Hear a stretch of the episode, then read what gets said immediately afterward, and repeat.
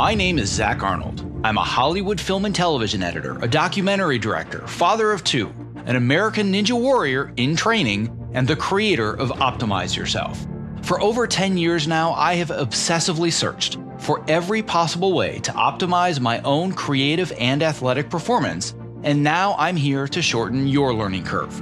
Whether you're a creative professional who edits, writes, or directs, you're an entrepreneur, or even if you're a weekend warrior, I strongly believe that you can be successful without sacrificing your health or your sanity in the process. You ready? Let's design the optimized version of you. As 2021 winds down and we approach the new year, it is so easy to get caught up in the chaos of the holiday season and write off the end of the year as a total loss, putting our goals and our intentions aside and telling ourselves, ah, we'll just start fresh again in January.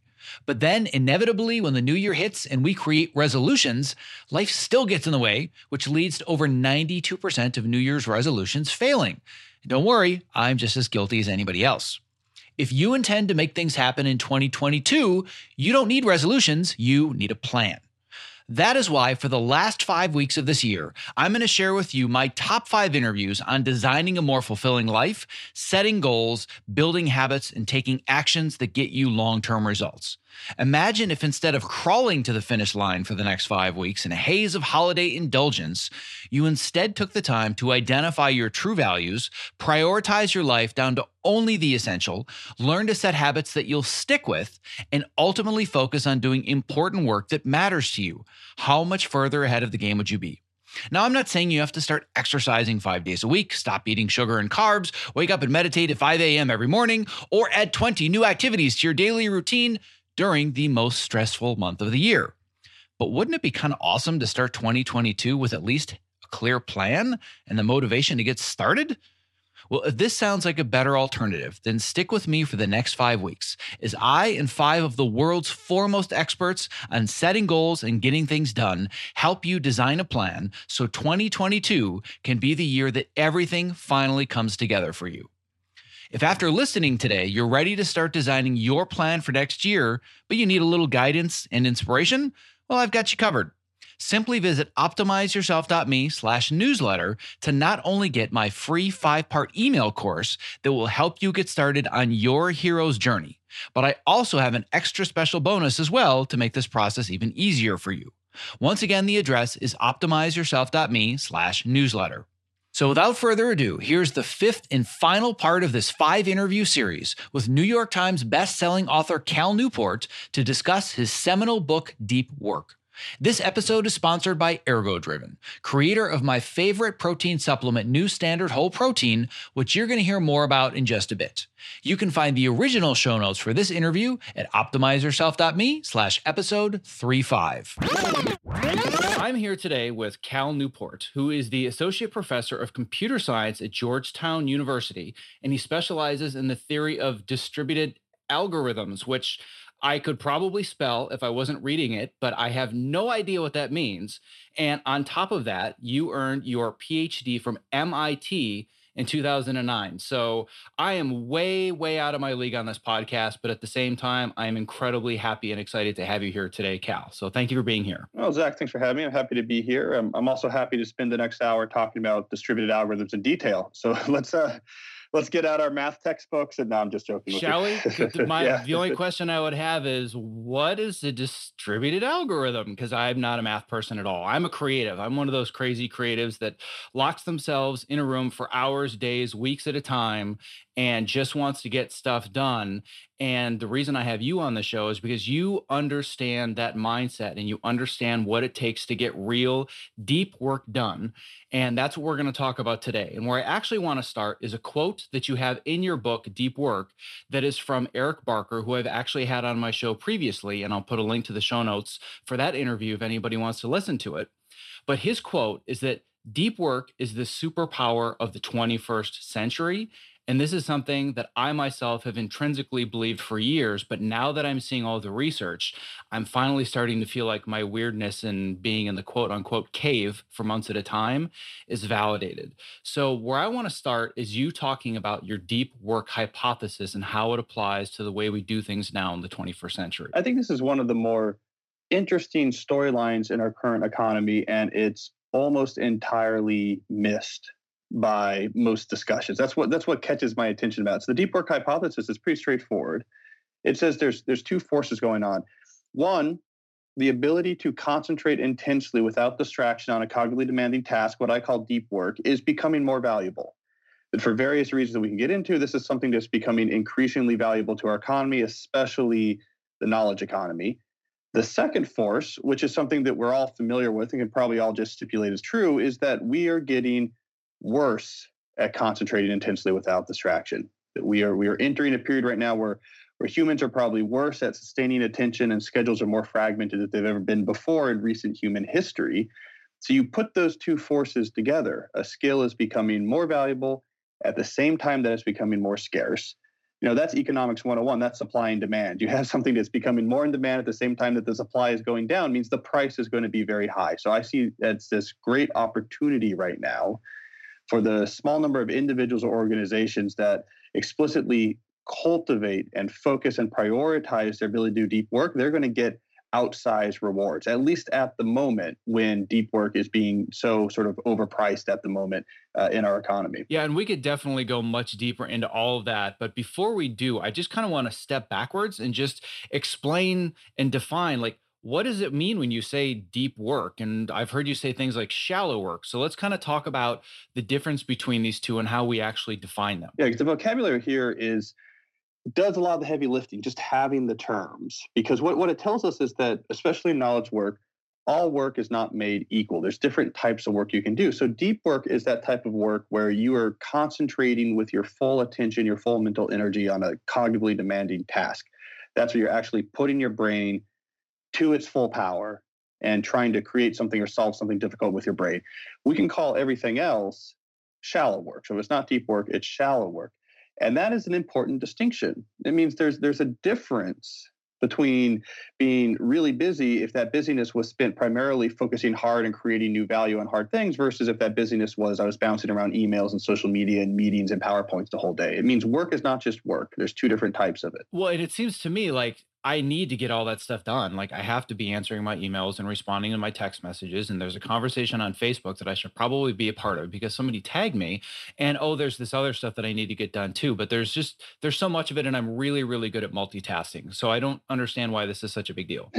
yeah, exactly. Well, uh, you know, here's what I'll say. Here's how I'll, I'll come back at that. Is that you need to understand the, the way I talk about it is that value produced by activities, you have to think about it like a market system. So if something in that particular activity you're doing is easy to replicate, then it really by definition can't be creating a lot of value and therefore can't really be moving the needle in terms of, of your position or success within the economy. So answering emails is easy to do. Anyone can do that. Posting on social media is easy to do. Anyone can do that. Attending a meeting, putting together PowerPoint slides, bouncing a memo back and forth. If it's easily replicatable, if it's something that's not requiring hard won training or intense concentration, by definition, it can't be creating that much value. So I, I always flip that and say, you know, uh, for a high level knowledge worker, your day should be built first around the deep work that moves the needle, that produces new value, that makes you better at what you do.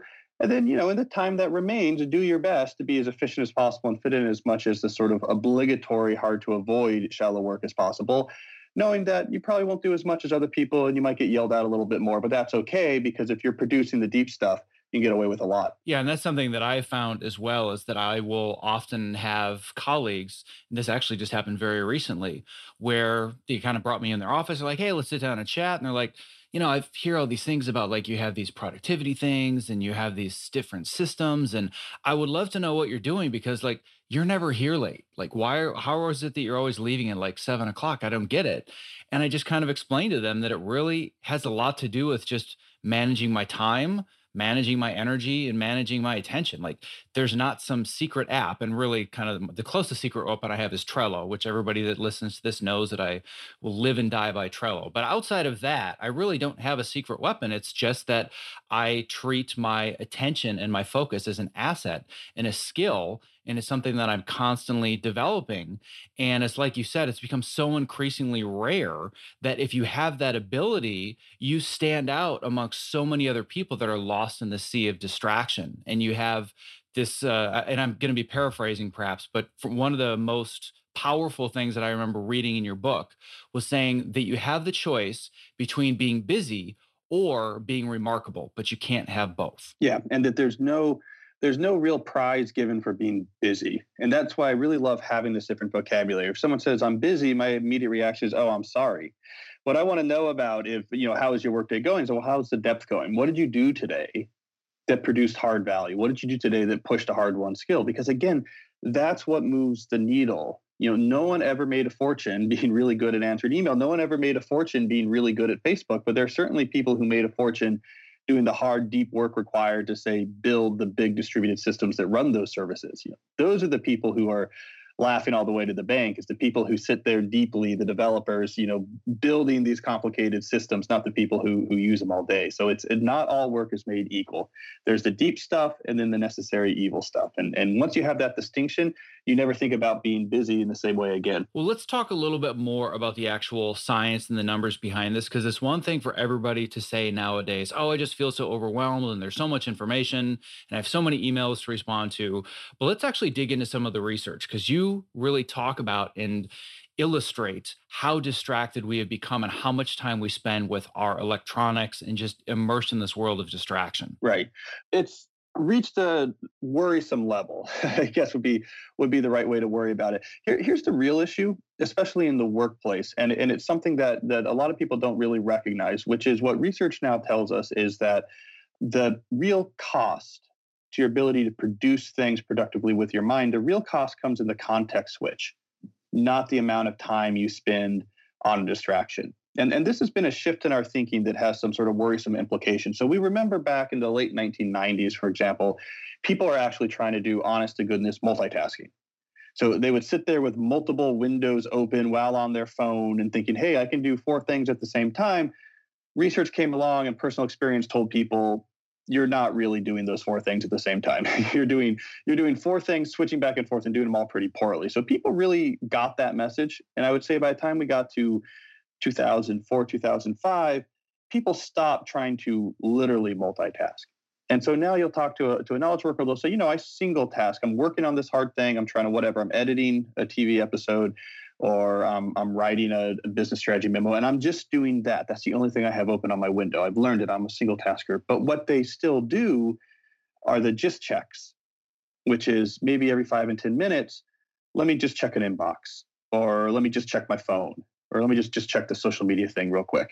And they would argue, I'm not doing these things at the same time. I'm primarily doing this one hard thing. These just checks are just 30 seconds here and there. They really can't add up to that much time. But what new research tells us is that the context switch, from the main thing you're doing over to an email inbox, over to a phone, over to a social media feed, that context switch has a real cost. So no matter how long you end up glancing at the distraction that just checked, you might have 10 to 15 minutes where your cognitive capacity is reduced while your brain clears out what scientists call the attention residue that was left from that context switch. So what most knowledge workers are doing is they're doing these just checks almost constantly. You rarely get more than five to 10 minutes without checking some sort of distraction. That means most knowledge workers are working in a state of sort of persistent reduced cognitive capacity. It's, it's like a reverse nootropic, like you're taking a drug to slow down your brain capacity. And most people don't even realize that's the cost of all this really rapid but quick shifts of their attention to these things pulling at them. All right. The fact that you just called that a reverse nootropic, I'm so stealing that because that is genius. I love that idea. And I've talked about nootropics on past episodes. And if anybody's like, what the heck is that? It's basically, you know, herbs and different supplements that will enhance your cognitive function and your focus and your creativity. And I use different types of nootropics on a regular basis. But you are exactly right. When I find myself getting sucked into that world of Facebook or email, email or keeping my door open and letting people knock on it and chat. It is. It's like a reverse nootropic where the attention is sucked out of my brain. So that that's absolutely genius. And when I had heard the term attention residue, it's it's almost like I got this image in my mind where it's like when you're focused and you're in something, you just feel like there's this clean laser beam between you and the work that you're doing. But you're right. It's like there's this gooey, nasty residue that you can't get out of your brain when you allow these other things to creep in. And like you said, the just checks, like, oh yeah, no, I just, oh yeah, here's this this text real quick. I just have to read it. But for anybody that's actually been in a flow state, like a, a state of quote unquote being in the zone, you know how that feels drastically different than just working while you have distractions around you.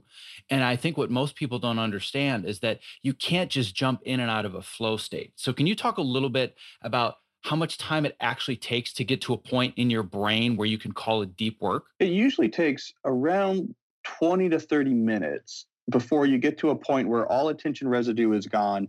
Your brain has overcome some hurdles. It has sort of powered down the unrelated circuits that aren't relevant to what you're working on, and you're starting to get full capacity. So you, you have this sort of runway of 20 to 30 minutes, and it's a hard 20 to 30 minutes because your brain is likely going to be not completely on board with the plan. Say, wait a second, we're about to burn a ton of energy focusing really intensely on this glowing screen. Like, that's not something I have a lot of experience with in evolutionary path. So it could be a difficult 20, 30 minute runway. But once you're past there, now you start you start firing at all cylinders and that can be a wonderful experience and just to put some numbers to it uh, this is just sort of based on my own research working with people who really focus on doing focus who really work on getting rid of just checks and attention residue. The the number I would put on it is factor of two. This seems to pop up a lot when I study people who have measurable, you know, quantitatively measurable high quality output. They tend to produce at about a factor of two higher than comparable peers, those who focus on long periods of residue free deep work. Yeah, and that that number seems to measure up roughly with um, just my own personal experience as well, where I feel like, I mean, it might not be half the amount of time that I at the office, but I'm I really spend a, lot less time at the office than most of my other colleagues, and I'm also doing other things. So really, I, I actually I spent about a season of television because I added television shows, and I spent an entire season tracking all of my focus time just to see how much time am I actually working during the day. And what used to take me 12 to 14 hours to get through, I was doing in about six. And the other six hours, I was chatting with colleagues, I was taking a walk around the block, I was having lunch. So I really only worked about six hours a day because I was in this hyper focused work state. But before, when I just was doing the just checks and walking in and out of my room every 20 minutes because I couldn't focus and I was procrastinating, it took me 12 to 14 hours to do the same amount of work. So even though I'm n equals one and I'm not some massive study, for me, I found that it did just about double my productivity. And I think that one of the most important things to bring out here, at least as far as my philosophy is concerned, and I know some people in the productivity space maybe disagree, I don't learn how to get into deep focus so I can get more done. I learn how to do it so I can get the same amount of great work done faster so I can get home to my kids. And that to me is the big benefit is the amount of energy and presence that you have left over when you focus on focus. Yeah. I mean, I don't work past 5:30 uh, and not on weekends on my work as a professor and according to my colleagues that's essentially impossible. that that's impossible. It just you have to work at night. There's just no way uh, for that to be possible. But I, yeah, I have a chapter on my book where I found a few other professors for who it's true. It absolutely is possible, and it's just deep work. It's that factor of two. That factor of two. When you're working intensely without the distractions, you you get that sort of roughly speaking factor of two improvement. And I'm on board with you. Even if you wanted to push your work to 12 hours a day of just deep work and, and really get a lot more done, you can't even do it. Like the brain's not going to allow you uh, it doesn't have the energy the resources to work intensely for more than say six hours with some breaks throughout a day so it has this nice governor on it that once you adopt this deep approach to work where you really prioritize the deep intense thinking and and and deprioritize the more shallow work there's this natural governor that that says yeah you're going to get a lot done you're going to get done less and you're you're going to kind of run out of steam. You can't do much more than that even if you wanted to so you really have no other option but to go home be with your kids or do something else that's meaningful to you. Now, is there actual science at this point? Because I've looked around and I've seen competing numbers that actually say, here's what the human brain is capable of maximum amounts of focus in any given day. Is there like an, a hard number? Well, the, the four to six hours comes from the study of professional musicians and their practice habits. So when professional musicians are practicing, it's incredibly intense in terms of focus and concentration. So professional musicians, I uh, two books ago, I spent time with a professional guitar player documenting what it's like watching a professional musician uh, practice. It's very deep. It's almost painful to watch, but that's essentially deep work at its highest sort of professional level. And there it's well documented that you can't really get more than four to six hours. Professional musicians tend to do two blocks a day when they're really practicing, each around two hours with a break in between. So out of that numbers, which comes out of the deliberate practice literature, that's where we get that's probably a, a high upper end because those are professionals thinking at an elite level. However, when you know a lot of us do deep work, it's more uh, the energy kind of regulates up and down so we might start a session and then build up our concentration and then really concentrate hard and then sort of let our concentrate kind of come down a little bit and then take a break and then come back up again. So it's it you might hear someone like me say, "Oh, I, I was doing deep work for 8 hours today." But that's not the same as I was in an intense state of concentration for all eight hours. That's where we get this four to six hour limit. Um, in theory, you could have a long day of deep work if your energy is regulating up and down. But I mean, it's not something certainly that you could do 12 15 hours a day and be at high intensity the whole time. Well not only that but you can't do 12 to 15 hours a day continuously. And there are certainly people in my industry and i'm sure your industry and many others as well where you have to do these sprints where you're like oh my god this week is just going to be crazy and i have to tell my wife i'm not even going to be home and i just do the work and you might get into those deep work states for longer periods but you are spent you are wasted. And if you're looking at well like do you want to mortgage a month's worth of productivity just because you want to do more deep work for a short period of time? There are going to be instances where you have no choice based on deadlines and if you want to keep your job you have to do it. But for the most part it's not a sound long-term strategy to be productive. Yeah exactly right. I mean you, you can if you, you need to pull the the all-nighter because the big cases due the next day. But yeah as you say it's incredibly energy intensive. So really the right play here is your day is built around a moderate but high intense amount of deep work, four to six hours with breaks, intensity going up and down. That's going to outproduce almost anyone else in whatever field you have. Well, and one thing that you've uh, mentioned more than once that uh, keeps perking on my ears is the idea of systems. I love me some systems. And I think it's almost ironic that I didn't end up in some field like, you know, distributed algorithms. Um, because whenever I hear you talk in lay terms about the kind of things that you do and the way you think, I'm like, oh, wait, that's the way that I think.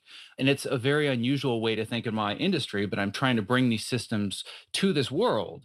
So we've talked about deep work and it sounds great. Like, okay, I would love to be focused all day, but I'm just not the kind of person that can focus. I've got ADD. I'm distracted all day long. There's just no way that I can do it. So let's start talking about how can we actually do this? How can we develop our focus? Yeah.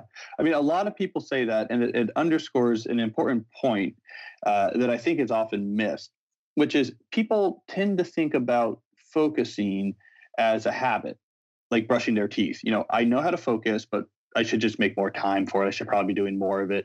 The reality is is that the ability to focus intensely is a skill, like playing the guitar. It's something that if you don't practice, you're not going to be good at. And the reason it's important to get that distinction right is if you don't, if you think about focus and deep work like a habit, you can fall into that trap that you were just alluding to there, which is you try it, uh, it's uncomfortable, not much gets done, and you incorrectly conclude, oh, I'm just bad at focusing.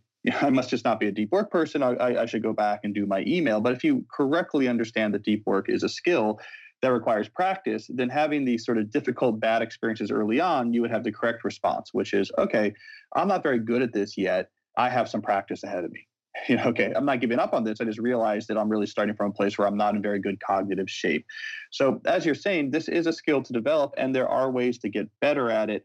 And what I'll say briefly is that there's there's two main categories, two main categories of effort that help people get better at deep work. The the first category has to do with sort of more cognitive fitness in general, lifestyle type changes you can make that just just helps your brain in general be more fit and more capable and more healthy, and more ready to do deep work. And then there's more active type training activities you can do, which are activities that specifically push or expand the intensity that you can reach in your your focus and the duration of intense focus you can make. So someone who's serious about deep work really has to do both of these things: a general background cognitive fitness type training and very sort of specific spot exercises to to sort of push forward their ability to focus. Yeah, and I love this idea of you equating it to an instrument because nobody would ever pick up a guitar or sit at the piano for the first time in their lives and bang away and be like, oh, I'm just not good at the piano. Like, you wouldn't do that. You would say, yeah. oh, wow, I'm clearly terrible and I don't understand this. What am I going to do? I'm going to take lessons. I'm going to read books. I'm going to develop that skill. But again, like looking at the the piano, for example, this is something that I've done in and out for years, learning piano just as a hobby and it's it's usually the first thing on my list from like all right this is on my someday list and i'll pick away at it but i have other more important things so i end up dropping it. And because it's a skill i notice that if i go one two three six months and i haven't done it i'll sit at the piano it's almost like it's confusing again. It's like wait i knew how to do this. But when you look at the way that you would practice and i might practice a piece that's the one type of skill just playing the music itself that somebody would listen to but when you're learning piano, you also have to do finger exercises and you have to do scales because you need to be able to create those neural networks and those skills. So you're saying that we can do the same thing with our focus. Yeah, that's right. And you know, athletics is another great metaphor because if you're going to train for say a triathlon, you have to do both things. You have to have your general fitness good. I mean, if you're if you're smoking and eating junk food and not getting a lot of sleep outside of your specific triathlon training, you're not going to be in general fitness at a high enough level to do that type of event. And then you have the specific training, which is I am running, I'm on the bike today, I'm working on my swimming stroke. So it's it's it's the same thing. You're going to have general cognitive fitness you got to get your brain in general shape and then you're going to have the specific training well and i love that you actually brought up the the lifestyle portion of it because that's not an analogy like that applies directly to the world of creative work as well where if you're smoking if you're not eating well if you're not exercising if you're treating yourself horribly that has a lot to do with why you can't get into states of focus and flow. Yeah and that's right and it's a serious bit of hygiene. We, we don't always think about it that way but mental hygiene is really important if you make a living with your brain which a lot of us do. I mean if we lived in a culture where most people made a living through physical acts like it was sort of like an ancient sparta type culture you would think that we would care a lot about our diet and you know our sleep and our health habits. Like well we all want to be healthy we make a living with our body. Like we're professional athletes we care a lot about what we're eating. And yet most of us are in knowledge work. Most of us uh, listening to this probably make a living using their brain. You you focus specifically in your audience on creatives who really really depend on their brain. That's the, the, the only distinguishing factor they have. And yet don't think at all about well what's my general mental hygiene? What's my cognitive fitness? What do i allow in there? How do i treat my brain? How do i deal with it? And and that should be a huge alarming thing that once you hear it you should say wait a second. Yeah this is dangerous. I should think a lot more about how i'm taking care of my brain if i want it to support me. And that's the whole genesis of this entire program is me realizing at a fairly young age when i was dealing with depression and burnout like all these mental health issues because of the way i was treating myself and i thought huh what if I actually treated my brain and my body as an asset the way that a professional athlete does? Would that make any difference? And now, you know, 10, 15 years later, I have a completely different life because of that. So there's no question that anybody that listens to this regularly, they know I've beaten this drum to death. So I'm certainly not going to do that anymore.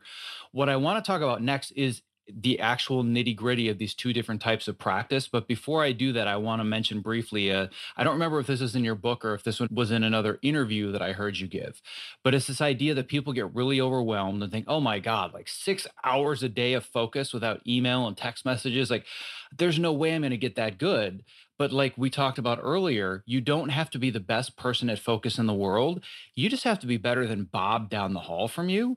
And the difference is going to be night and day. Yeah. And that that is a key observation that because in the world of knowledge work, we don't think yet in terms of sort of deliberate practice, optimizing our brain, getting the most out of our our cognitive instrument because we don't think that way it's not too hard to get an advantage. This, of course, is completely different in different fields. If you're in professional music or athletics or professional chess players, places that have uh, well known competitive structures, uh, people understand this and they train very intensely and they work very intensely to try to optimize their performance. But we don't do this in knowledge work. This distinction was brought home. It's kind of funny. When I, uh, two books ago, I wrote a book uh, called So Good They Can't Ignore You, which is where I, I first sort of broached this idea that you could optimize your brain, you can work really deliberately to improve your skills. And my editor at the time, said, "Oh, I don't know about this." Right? I, he was resistant. I don't know about this sort of like deliberate practice that this this is really going to make a difference. This like sort of intense training. And it turned out the perspective he was coming from was that he used to be a professional baseball player. So he had been a professional baseball player. And, and in baseball, like any professional sport, everyone knows about intense concentration and optimizing and, and, and, everyone trains in the same incredibly high level optimized ways. And so in the end what makes the difference between who, who makes it to the major leagues and not is going to be these sort of minor gradations in talent right? Uh, and you know he never made it to the to the major leagues.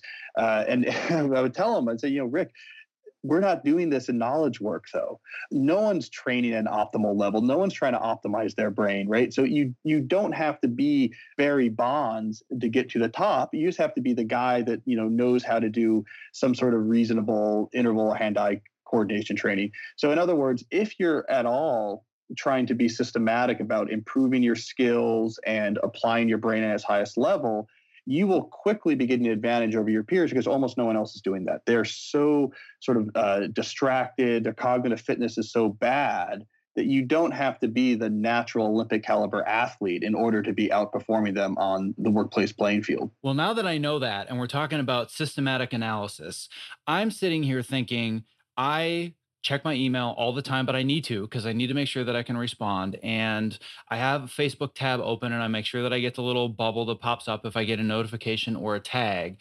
And I feel like I'm really, really distracted. I want to do deep work where do i get started? What do i do? Yeah exactly. So i'll give i'll give one example thing you can do from both of those two training categories just to give you a sense of the type of things we're talking about. So so what you can do on the general cognitive fitness side one of the most important things you can do is work to try to break your brain's addiction to stimuli. So this is something that's very easy to develop in an age of smartphones this idea that at the slightest hint of boredom you can whip out a phone or open a browser tab and present yourself with some novel stimuli and therefore alleviate that boredom. I, I think the last maybe five or six years is almost unprecedented in human history as the sort of the f- first period in all of human recorded history and be before in which you actually have the opportunity to completely eliminate boredom from your life. It sounds good because boredom is boring. There's nothing intrinsically great about it. The problem is, is if you do this, you can build up this connection in your brain where it begins to always expect boredom means stimuli boredom means stimuli. It becomes like a pavlovian response. Uh, when i get bored i get stimuli. When i get bored i get stimuli. The problem about that when it comes time to do deep work is that deep work is technically speaking boring. You don't have a lot of stimuli. You're focused on one thing. So if your brain has this uh, addiction to stimuli, it's not going to tolerate deep work. So, one of the simplest things you can do to improve your general cognitive fitness is inject more boredom regularly into your life. Not that you have to be bored all the time, but you want on a semi regular basis to have the experience of I am standing here in line, I'm bored, I want stimuli, and I'm not going to give myself some. I'm just going to stand here, I'm going to be bored for the five or 10 minutes. Or I'm at the restaurant and my friend gets up to go to the bathroom. You know what? I'm just going to sit here and, and, and be bored for a little bit it seems almost like it's just being masochistic, but actually what's happening here is that you're retraining your brain. So your brain says, you know, sometimes when I'm bored, I get stimuli. Sometimes when I'm bored, I don't. That's fine. It doesn't have this Pavlovian response that I always get stimuli. You break that addiction to a stimuli when it comes time to do deep work, you're gonna have a much better foundation. Uh, on the active training side, you know, one of the one of the the simplest things you can do is an exercise I call productive meditation, uh, which is where you go for a walk while you're walking, you try to make progress on a professional problem just in your head. As in mindfulness meditation, when you notice your attention wandering to something else, you just you just notice that and bring it back to the problem. It wanders, you notice that and bring it back to the problem. You just walk and think, walk and think, trying to make progress just in your head. It is very, very difficult at first.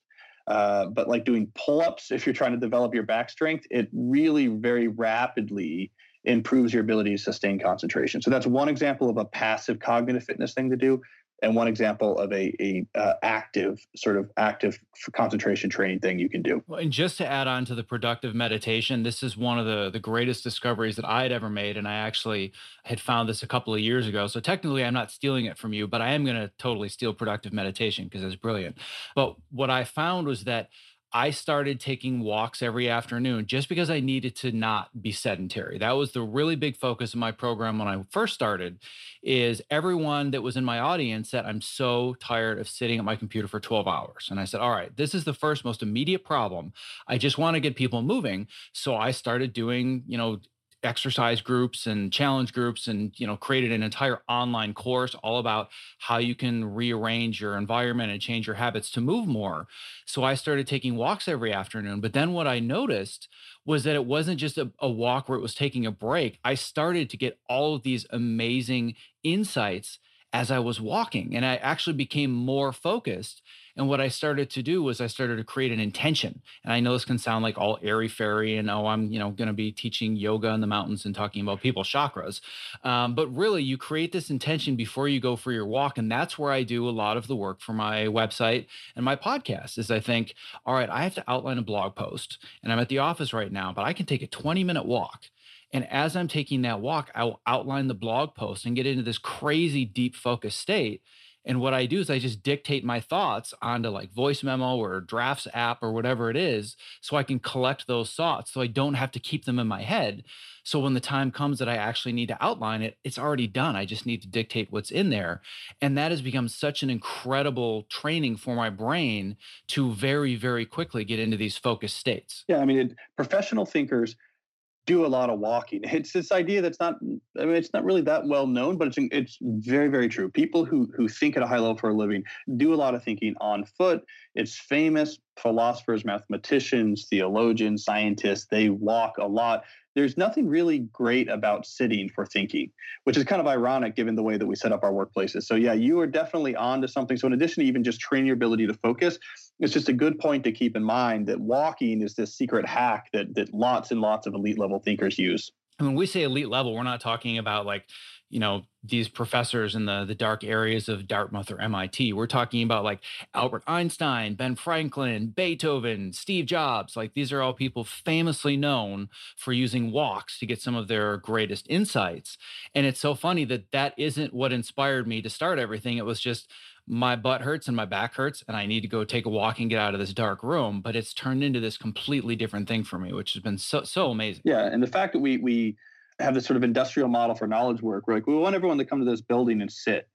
Or even worse, we want everyone to come to this building and sit down on shared tables in a giant open office space. It sort of boggles the mind. It's, it's like you're trying to minimize the the value or insight that you get out of the human brain. It, it's it's almost laughable once you actually start understanding how the brain works and how you produce value from. Because a lot of what we do right now in our culture, especially our knowledge work, business cultures, is really naive or counterproductive from the point of view of hey we have this expensive piece of equipment called the human brain. How do we get the most value out of it? Yeah and that's probably one of the the banes of my existence is that i am hired to do incredibly deep creative work but what do the people in my office environment do all day long? They send me emails, and then and I don't even have my email open anymore, and it drives people crazy. And they really take that as like an affront to, oh well, you're just being rude. It's like, no, I'm trying to do the job that you hired me to do. So what do they do three minutes after they sent me the email that I didn't respond to? Hey, did you get my email? It's like, no, I didn't because I have my email closed because I have a deadline and I have work that I need to get done and you demand it at a high level. But then that turns people off. And that is one of the biggest complaints and one of the biggest struggles that people in my audience have is they say, I don't know how to focus because of all the outside distractions in my office. So what are some suggestions that you have? Because I know in your book, you go extensively into the actual architecture of different buildings and how it can either inhibit or help to create a flow state. So, in these office environments that we're thrown into, how do we actually manage our focus and our creative energy? One thing that's useful is scheduling deep work time, you know, on a calendar and treating it like any other meeting or appointment because this is one thing in which we we actually have uh, cultural conventions around that people understand and accept right? I mean if you work at an office and you have something scheduled from one to three and someone you know says hey can you can you jump on a call at two? you say i have a thing from one to three. And i can do it before i can do it after. Or if someone sends you an email and and then they come bother you later like hey did you get that email? You're like no no i was in a thing from one to three um, but now I see it. That we understand that convention that sometimes you're booked, sometimes you're not. So treating deep work like you would, I'm in a meeting over here, I'm at a doctor's appointment, and protecting it the same way, and just thinking of time that's off limits. And uh, obviously, I couldn't be reached during that time, but here's when I'm available again. That works really well because we have existing social conventions around sometimes booked and sometimes uh, is not booked. The other thing that I've been getting a lot of feedback from my readers has been effective is actually opening up a line of dialogue within your organization. And this is kind of a fraught thing to do. I mean, what's what's the right way to discuss deep work in an organization where it's not you complaining? Because that doesn't work. if you say, "Hey, boss, uh, stop emailing me so much; it annoys me," or "You schedule too many meetings and I think they're worthless," you know, let me go think. That doesn't go well. Uh, but what does seem to work is just strategy that I mentioned briefly in the book, but but uh, there's a, a, subculture readers who have really run with it and had good case studies. Is you have a, a positive conversation with you know your boss, your team members, um, where essentially you say, okay, here's what deep work is, here's what you know shallow work is. Both are important to our organization. You know we, we need both. What should my ratio of deep to shallow work hours be? In a typical work week. You know, of the hours I work in a typical work week, you know, what's the ratio of deep to non-deep hours? And you have this conversation, you come up with a, a ratio that makes sense. The number will be different depending on what you do. For someone like you, for example, Zach, it should probably be a very high number. I mean, if you're doing TV editing, what's most important is you producing good edited, uh, you know, good edited film within the time. So it would probably be a very high number. For other people who maybe are more like client or communication focused, it might be lower. But whatever, you get a number, and then you measure, uh, and then you come back and have a conversation like, hey, I'm I'm falling well short of this. Like, what what what do you think we should do? Uh, and this has led my readers have reported to massive cultural changes in workplace cultures where they would have sworn ahead of time that there's no way we're ever going to change past this culture of you have to be available communication is key you have to be accessible cultures that seemed completely entrenched massively changed once you had this sort of mutually agreed upon positive goal uh, that you can measure and that has numbers. So, so both those things seem to help people sort of break out of work cultures that otherwise nickel and dime their attention to a place of incredibly reduced value. Yeah, and I definitely want to go deeper into this idea of creating a more positive environment because there's actual science that shows that getting into a flow state can actually make you a happier person. But I want to put a pin in that for a second because I want to dive a little bit deeper into this idea of calendars, because this was another one of those revelations and experiments that I did personally for a couple of years that changed my life, which is rather than just putting on the calendar external meetings with other people that have expectations, you start to set your own expectations and you schedule every minute of your day on your calendar. And I've had people that have kind of like glanced at my calendar when a window was open and like you know I hadn't hidden it or something. They're like, oh my god, what is going on with your calendar? What is all that stuff? I'm like, oh, that's just the tasks that I'm doing today and the projects and you know and they're just that's nuts. I'm like no actually it's not. So let's talk a little bit more about scheduling your entire day. Yeah, I am a huge proponent of this. I do the exact same thing. Uh, I schedule out every minute of my day. Uh, and you probably get the same pushback I get. People seem to be very worried about having a, a, schedule for all of their time. There's these, these sort of vague concerns of like, well, I need to be more flexible or it's going to squelch my creativity. To which I say, guys, you know, if something changes, I'm sure you have this experience all the time. If something changes, something runs long or something drops on your plate, it'll take you four minutes to fix your to, you know adjust your schedule for the rest of the day it's not a big deal what's this fear of like well if i schedule my day i might have to change it it's like okay you might have to change it. it's not a big deal. But what you get in, in exchange for actually trying to schedule out what do I want to do today is massively more productivity. And I really think it's there's kind of two forces here, and you might have some more from your own experience, but the two forces that that I keep coming across when when I'm trying to promote and understand why scheduling every minute of my day uh, works really well is that you know one it's just more optimal use of your time when you when you see the whole chessboard ahead of you and you can move all of the pieces into the optimal configuration, you end up getting a lot more out of that same eight or nine hours than if you're fine uh, with the fog of war going and just uh, what am I going to do next? Maybe what do I want to do now? So you, you have uh, you're able to get much more out of your time if you can optimally move things and when am I going to do things. And two, I think it forces you to confront the reality of how long things actually take because you're like, you know, I put aside this much time for this and I blew past it. And then I did it again the next day and I blew past it. And you start to get this much more accurate gut feel for how much time things take, how much energy things really take. And once you actually have that gut feel, your schedules become a lot smarter. You start things at the right time. You you move things to the time of the day where your energy is right. So I think this is a, a massive hack. I really am glad you do the same thing. And I incredibly encourage it for anyone listening is that you should try to get to a point where you're very uncomfortable if you look up and say, I don't really know what I'm doing next. Well, and that's in my mind, and this is something that I don't hear from a lot of other productivity experts that have their systems and their apps and their calendars and all these fancy things. In my mind, the number one productivity hack on the planet is confidence. If you know that what you're supposed to be doing next is the number one most important thing to move you forwards, and you've done the work to ensure that you're confident that's the case, you don't procrastinate. You don't think, oh man, should I be doing this? Or, oh, you know what? I, uh, oh, wait, I got a Facebook message. Oh, thank God, because I didn't know what I was supposed to be doing right now.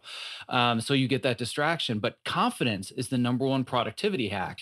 And if you force yourself to spend just a little bit of time to carve out and sculpt what your day is going to look like, it does exactly like you said. It gives you a more realistic sense of what can I actually accomplish. And what I was doing, and I've been very, very open with my audience that I have dealt with adult ADD since I was diagnosed in my early 20s. But this is what helps me get through it is understanding this is what my day looks like.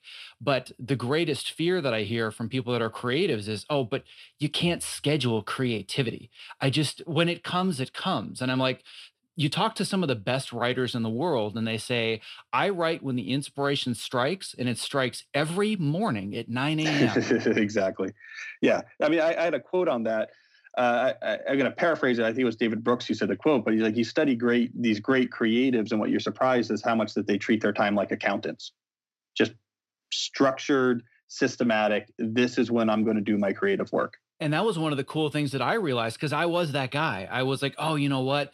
I'm just kind of tired and flaky all day, and I'm just going to check my email and talk to colleagues. But man, at eight o'clock at night, that's when I get the spark of inspiration. And then I would work from like eight until one, yeah. two in the morning, and it burned me out. But I thought that's just the way that I am. That's the way that my brain works. So it's the only time I can be creative until I started realizing that, oh, if I train this like a skill, like we've talked about, I can snap my fingers and bam, the laser sharp focus begins. And yes, it takes, you know, 15 15 to 20 minutes to really, really get deep into it.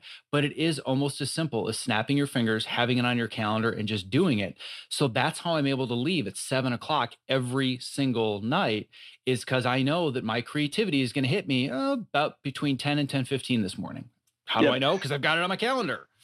Exactly. Yeah. I mean, uh, there's a confidence when you have uh, this time is protected for for just thinking and going through things and i can trust my schedule. And and you know if you're just in a bit of a more of a chaos and a bit more of a whirlwind and you're like oh i want to try to think deeply or creatively about this problem you have so much of your brain that that's that's preoccupied because it's worried like but what else are we supposed to be doing now? And what about this thing that's due tomorrow? And what about this email? And what if something else just came in and you're really not getting your full the full cognitive load. But on the other hand, if you have this smart plan for your day, and it includes, say, two hours in there uh, from from nine to eleven or whatever it is, your brain trusts it. It's confident. This is time I actually can let go of everything else because there's a great plan. We're on top of it. So I can spend this two hours really trying to think deeply about whatever's important. You're going to get a lot more creativity out of it. I want to add a, a twist or a level upgrade to our sort of shared commitment to uh, daily planning, which is I'm also a huge proponent of weekly planning, where I lay out, and this can take a couple hours, I lay out the vision for all of the days of the week in advance. And it's not going to be in as much detail as a daily plan. So I'm not talking about what am I going to do at three o'clock on Friday when I'm sitting there Monday morning. It's at a, a rougher level of granularity but I found moving the chess pieces around, the time chess pieces around at that level of granularity as well, really then starts to unlock things because you can see, you know, I have this thing due next week and I'm really going to take advantage of Thursday morning to get ahead of that with a little bit on Tuesday afternoon. Now you're moving the time chess pieces around on the, the granularity of days. And this is where you really get to this high level of sort of time hacking, where you start to get these beautiful weekly, daily schedule combinations. Only a productivity nerd would look at a schedule and think it's beautiful, but it really is. There's sort of these elegant combinations of how things are moved around your week, where you get out of the week on the other end. You were never working late. You made progress on different things. You you you you feel energized and relaxed and everything got taken care of. Everything got moved forward. So i'm going to add that wrinkle to your plan. Consider adding a weekly plan in addition to a daily. Yeah, I love that. And I just gave you a giant digital high five on the whole productivity nerd calendar thing. Because I will look at uh, a productivityist's calendar, like a screenshot. I'm like, oh, that is just a work of beauty right there. Like, that's just gorgeous. It's like the Mona Lisa of calendars. And it just, I, I'm, will totally admit it's very, very nerdy. But you know what? I'm able to get home earlier because of it. I have a better relationship with my children because of it. I have a better relationship with my wife because of it. And I saw the opposite side when I wasn't doing those things and what it did to the quality of my life, which is what I want to get back to. I said that I put a pin in this and I want to make sure that I don't miss it. But it's this feeling that, oh, well, you know, I don't want to have to schedule my creativity and I just want to be able to do it when I do it and feel the flow. But there is actual science behind how eliminating these distractions and getting into a state of flow can actually neurologically increase your happiness. Yeah, this was something that that came up so often I had to actually add another chapter to the book that was not in the original proposal. So there's now a chapter in the book called I think it's deep work is meaningful.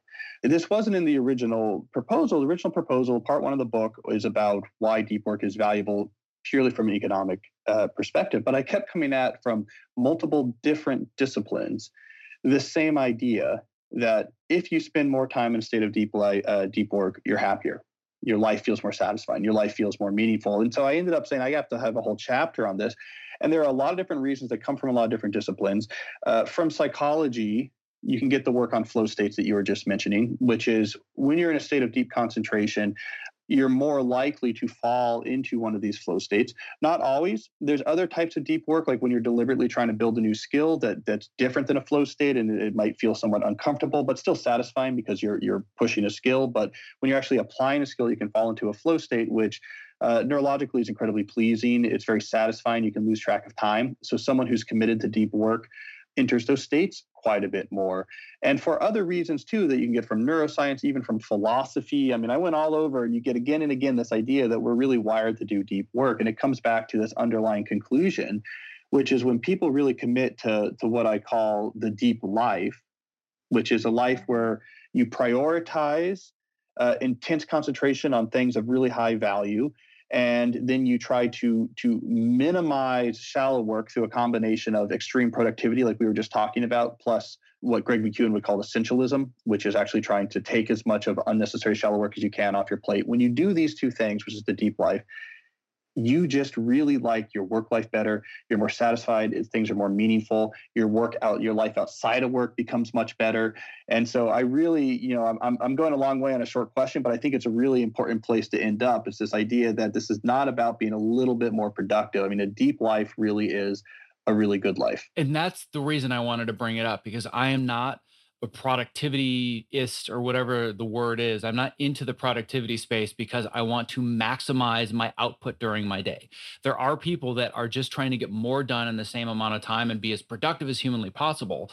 That's not interesting to me. What I want to do is get the same amount of work done at a higher level in less time. And I myself have found that by using these strategies, I do just feel happier. I feel more content and enjoy the work more as opposed to constantly feel like I have to just forge through and get through the work and like just dig and dig and oh i just i just got to make it through and there are so many people in my industry that just feel like they're constantly pushing that boulder up the mountain because they never have enough time energy or attention to get all of the work done that's forced upon us. And yes the the working conditions and the amount of hours that are expected and the amount of work put on us is unrealistic. But before just saying hey stop giving me so much work or hey this is ridiculous these hours you expect start to put some expectations on yourself about how you're going to conduct yourself and do your work.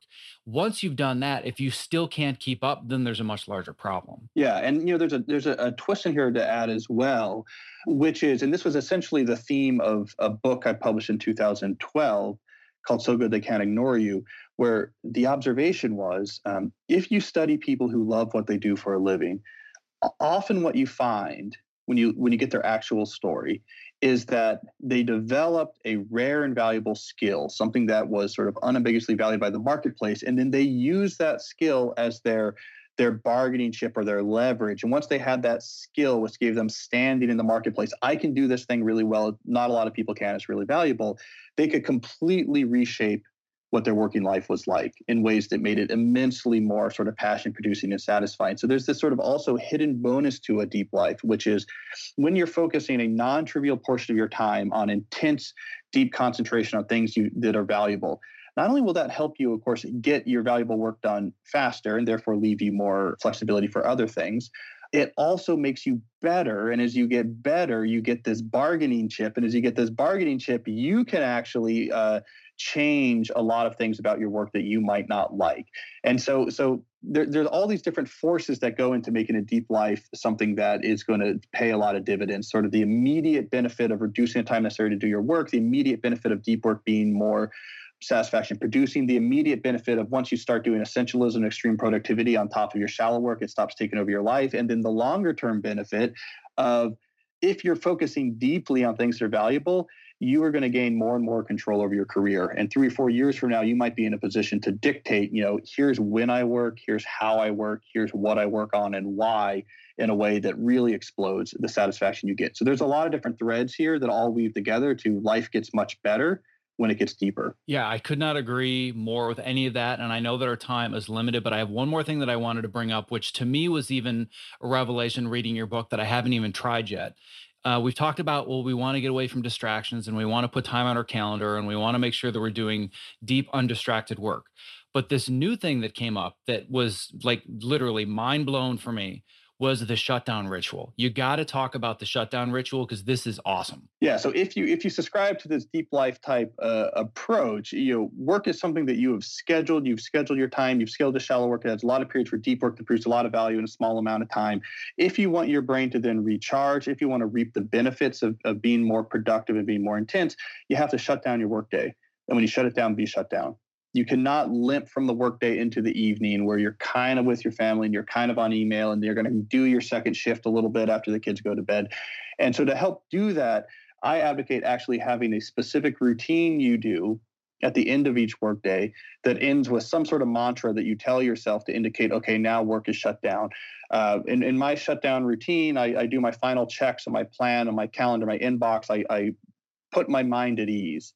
There's not an open loop here. There's not something hanging. We have a plan. We're on track. We're okay. We're okay to shut down. And then I shut it down for the day. And your brain learns when that ritual happens, it can let go of work. And that really allows your brain to unwind, to relax, and to recharge, do some background processing, and be ready for the next day when you get there. Yeah. And this is the one that I need to work on myself. This is the biggest problem I've always had being a self proclaimed workaholic and talking extensively about this on the podcast, writing about it in blogs. The stopping is the hard part for me. Once I learned how to do this, it got so exciting and so, so invigorating that slowing down and stopping it has always been my challenge. And I never really had a definitive strategy until now. So as soon as I had read that in the book, I'm like, this is what's going to fix my shutdown problem. So I'm going to be implementing the shutdown ritual and starting to set much harder and fast rules about my evenings and have no doubt that that's going to change the quality of my sleep, the quality of how I feel when I wake up, and actually being able to get more done rather than less just even though I may have lost an hour or two at night. So I was super excited just for myself, selfishly to have found that, but also to share it with my audience. Um, and on that note, I don't want to take up any more of your time because we're both into productivity. And I'm sure that your block says that, hey, in two minutes, I'm supposed to be doing something else. So I want to be very respectful of that. And thank you so much for coming on the show. But I want to make sure that people can learn more about you and find your book. So where should they go? Uh, well, you can find my books anywhere you buy books. Also, I have a website, calnewport.com, where I blog about all of these ideas. I've been doing that for about a decade. So there's a big archive there if you want to jump into my thinking or sample my thinking. The one place you can't find me is on social media. As someone who really takes uh, my brain and my ability to produce value with my brain seriously, I've never had a social media account. So we'll have to we'll have to just leave it at you can find my blog at that website. Yeah, and I may uh, end up stealing that idea because I disdain social media and I always felt like it was a necessary evil to what I do. But I'm now starting to rethink that. So by the time this publishes, people are like, wait, why aren't you on social media anymore? Well, you can blame this guy. Yeah, so quit, that quit, Zach, quit. so on that note, this has been fantastic. And I greatly, greatly appreciate your time and your attention and your focus for the last hour. Great. Thank you, Zach.